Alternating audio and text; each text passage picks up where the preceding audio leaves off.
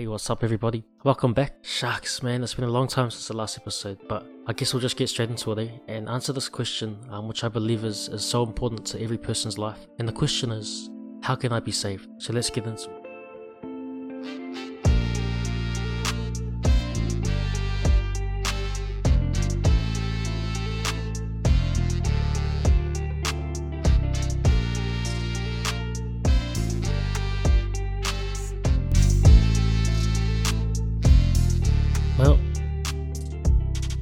Welcome back.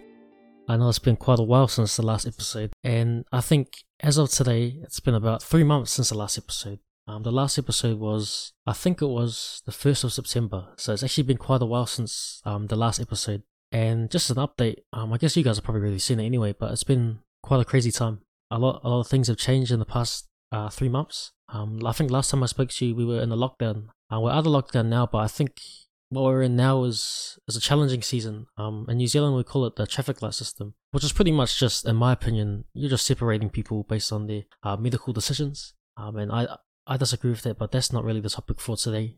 But that's just updating you on, on what's been happening and and maybe some of the challenges that have been going on in this world. Um, and you know, I think it's it's a crazy time, but it's a good time for us as a church, as Christians, as believers to to be the light and to to show love in this time of, of division, in this time of anger, in this time of calling people names, calling people all these sorts of things. Um, it's a time for us as Christians to be the light and to love people and to be genuine and not to turn people away.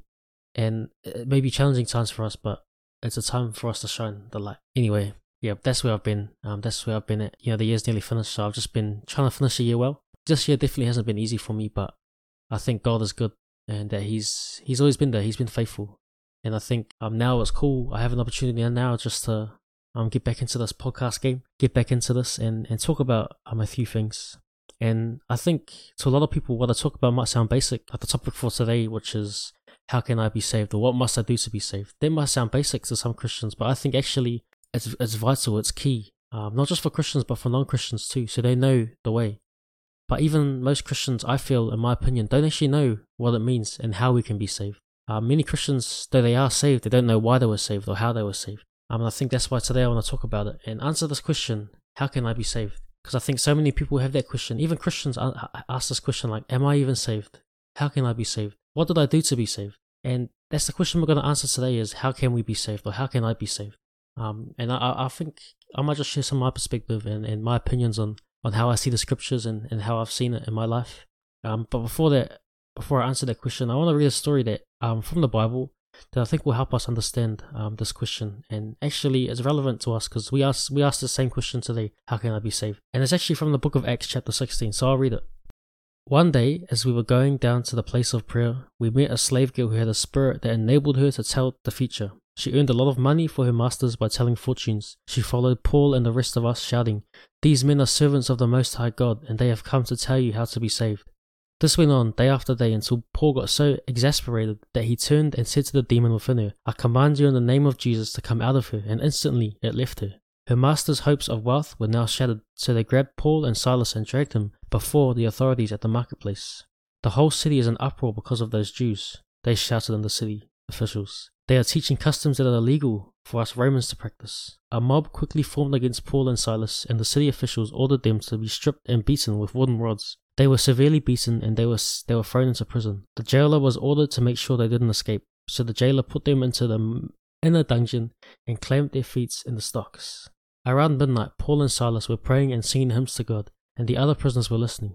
Suddenly there was a massive earthquake, and the prisoners were shaken. The prison was shaken to its foundations. All the floors immediately, all the doors immediately flew open, and the chains of every prisoner fell off. The jailer woke up to see the prison doors wide open. He assumed the prisoners had escaped, so he drew his sword to kill himself. But Paul shouted, Stop, don't kill yourself, we are all here. The jailer called for lights and ran to the dungeon and fell down trembling before Paul and Silas. Then he brought them out and asked, Sirs, what must I do to be saved? I'll stop reading right there because I think the next verse actually answers it for us. But I want to um, maybe ask us how many times have we asked this question? How can I be saved? And what must I do to be saved? And I think it's, it's such a vital question because actually the answers to this question will determine where we spend eternity. And I think people don't understand the importance and, and how vital it is to know where you'll be spending eternity. Um, you know, this life is only is only but a but a vapor. It, it disappears fast. And I like this um illustration from this preacher. Um, his name's Francis Chan, and he gets this rope, and there's this little bit of the rope that's that's a bit coloured, and then the rest of the rope. And it's just a tiny bit of the rope, but this is what it represents. That tiny bit of the rope represents your life on earth, and then the rest of the rope just goes on for eternity. Imagine a rope that goes on for eternity, and your life is just but the first little part of that rope. And actually, what's more important isn't the small life that we live here, but the life that we live in eternity. And that's why this question is so important. How can I be saved? That's why we need to know this answer.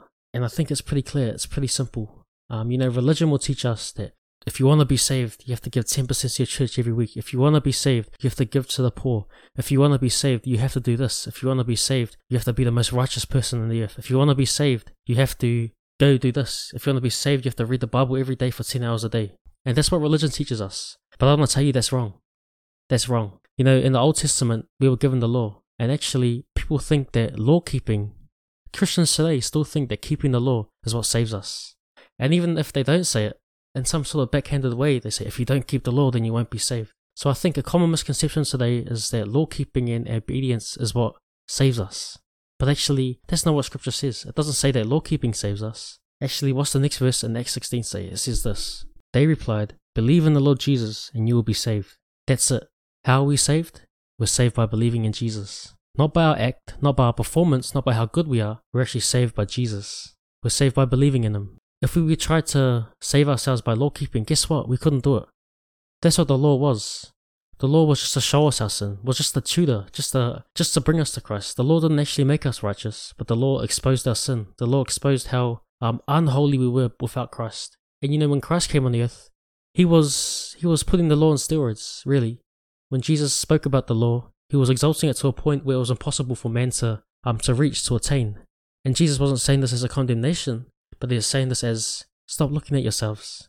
Your own self righteous works cannot save you.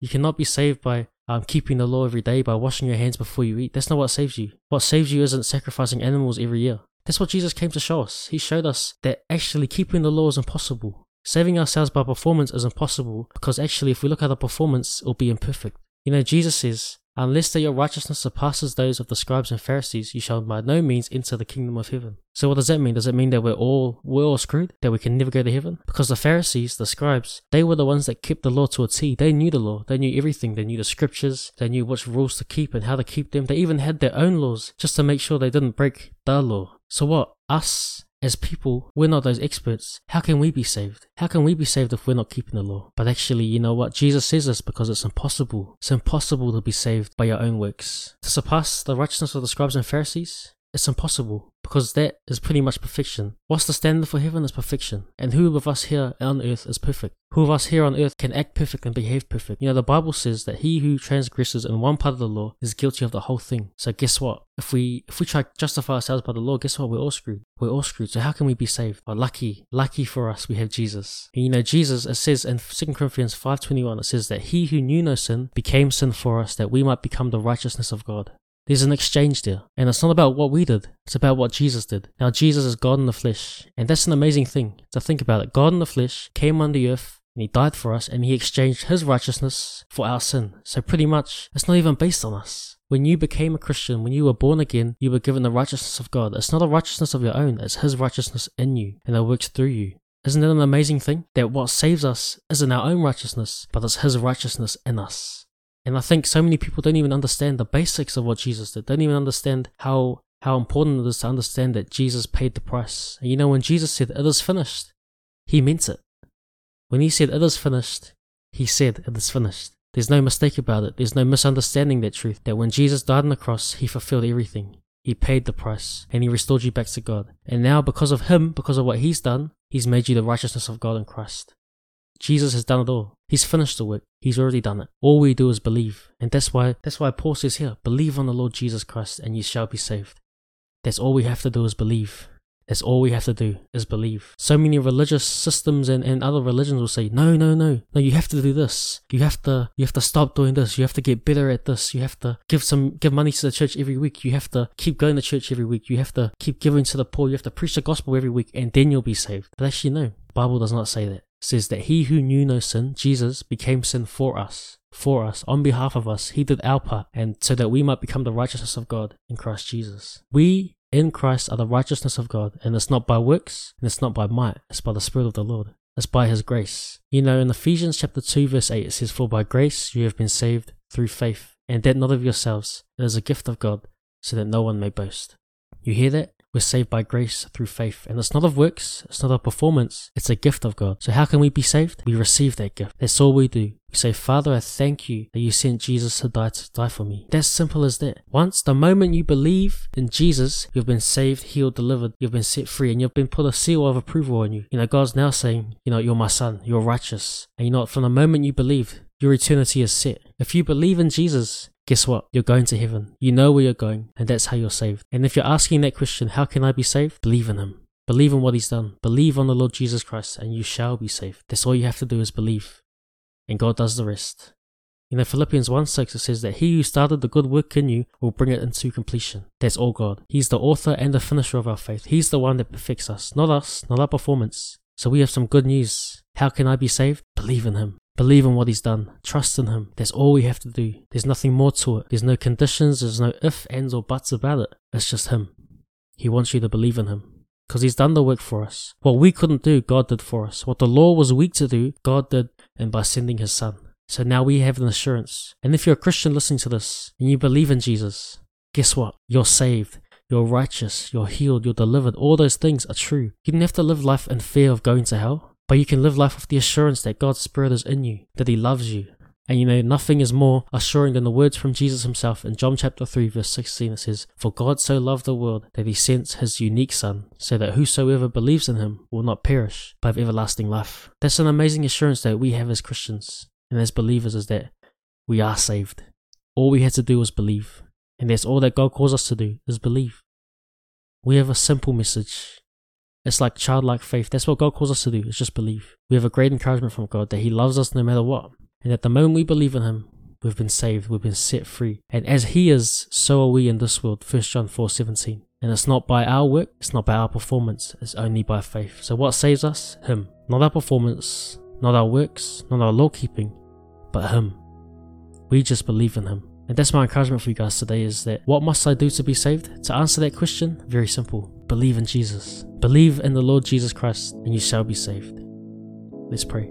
Father, thank you so much for who you are. Father, I thank you that um, you've made this so easy for us, Father, that we don't have to do any good work to be saved, Father. But that, Father, we just believe in you. And Father, you work through us and you work within us, Father. So, Father, I thank you that you're the one that begun it in us and you'll bring it to completion. Our Father, I thank you for the assurance of your love, the assurance of your grace, Father. I thank you. It's only by grace that we're saved. So, Father, help us just to know more of your grace. Help us to, to rest in that grace, Father. And I thank you, Father, that, funnily enough, um, the more we rest in you, we'll be better off accidentally than we would be on purpose. Um, so, Father, we thank you and we trust you in Jesus' name. Amen.